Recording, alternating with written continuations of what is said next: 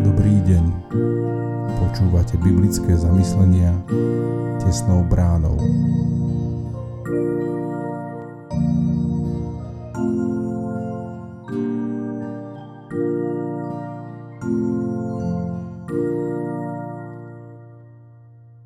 Dnes je streda 25. mája 2022. Božie slovo nachádzame v liste Galackým v 3. kapitole od 1. po 14. verš. Ó, nerozumný Galacký, kto vás omámil, aby ste neboli povolní pravde? Veď som vám pred oči nakreslil Ježíša Krista, toho ukrižovaného.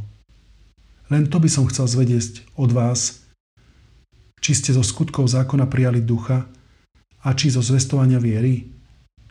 Či ste takí nerozumní? Začali ste duchom a teraz končíte telom?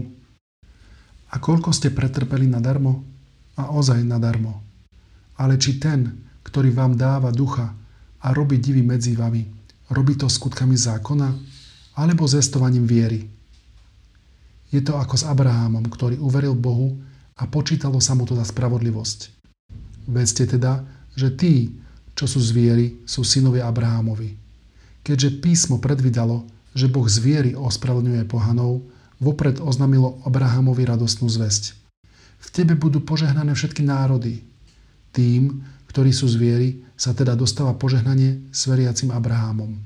Ale všetci, čo sú zo skutkov zákona, sú pod zlorečenstvom. Lebo je napísané: zlorečený každý, kto nezotrváva vo všetkom a neplní, čo kniha zákona prikazuje. Že zo zákona nikto nebýva ospravedlnený u Boha, je zjavné, pretože spravodlivý bude žiť z viery. No zákon nie je z viery, ale hovorí: kto totiž plní prikázania, bude v nich živý. Kristus nás vykúpil spod zlorečenstva zákona tým, že sám sa stal zlorečenstvom za nás. Lebo je napísané: zlorečený každý, kto visí na dreve, aby v Ježišovi Kristovi prišlo na pohanov požehnanie Abrahamovo, aby sme skrze vieru prijali zasľúbenie ducha. Nakresliť ukrižovaného Krista. Hovorí sa, že jedna fotografia či obraz povie viac ako 1000 slov. Teda to, čo vidíme okom, chápeme jasnejšie a hlbšie.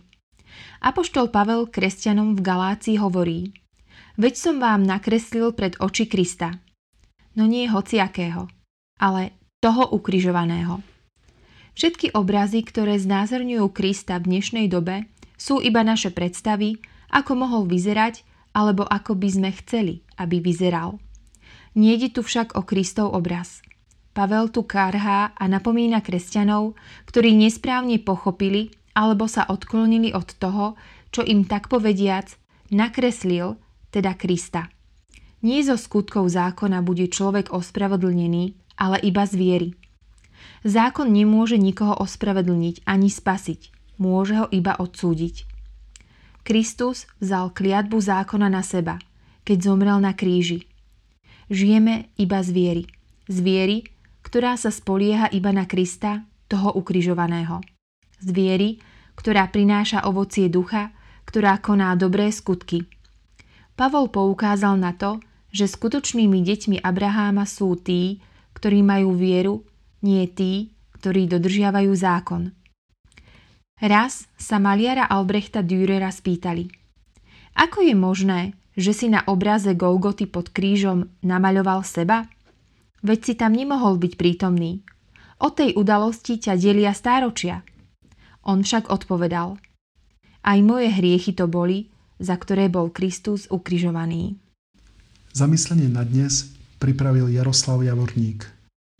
Modlíme sa za cirkevný zbor Kšiná.